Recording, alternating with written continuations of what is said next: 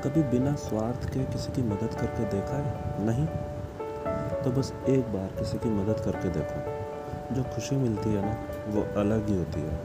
यकीन करना मेरी बात पर। एक बार किसी की मदद करोगे ना तो खुद से किसी की मदद करने का दोबारा से मन करेगा। पता, ये भी ना एक चस्का है। जिसको लग जाए, वो बार बार लगातार मदद करने लगता है। मैं आपको अपना एक पर्सनल इंसिडेंट बताता हूँ। एक दिन रात में मैं एक जगह पर था। वहाँ पे बहुत सारे आवारा कुत्ते थे। अब मेरा तो उनसे कोई वास्ता नहीं था, मेरा कोई लेना देना ही नहीं था। पर फिर भी वो कुत्तों ने मेरे को एक ने भी काटा नहीं। उल्टा मेरे पास आके प्यार करने लगे। फिर दो तीन मिनट में ही मैं क्या देखता हूँ कि दो लड़के उस स्कूटी पर आए और उनके हाथ में थी बाल्टी।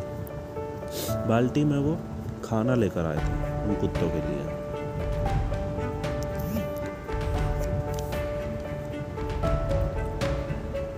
तब मुझे समझ में आया कि शायद ये कुत्ते सोच रहे थे कि शायद मैं ही हूँ जो खाना लेकर आया हूँ। फिर भी मेरे मन में सवाल था कि ये लड़के ऐसा क्यों कर रहे हैं? इसका कारण क्या है?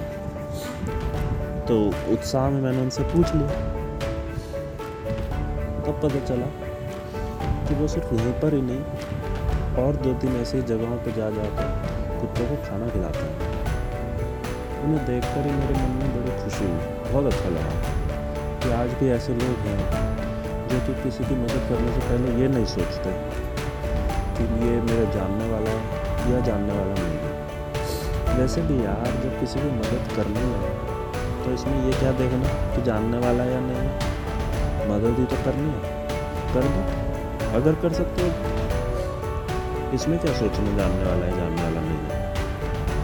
इसलिए मदद किया करो दोस्तों, चाहे ज़रूरतमंद इंसान हो या फिर कोई बेजुबान जानवर ही क्यों ना हो।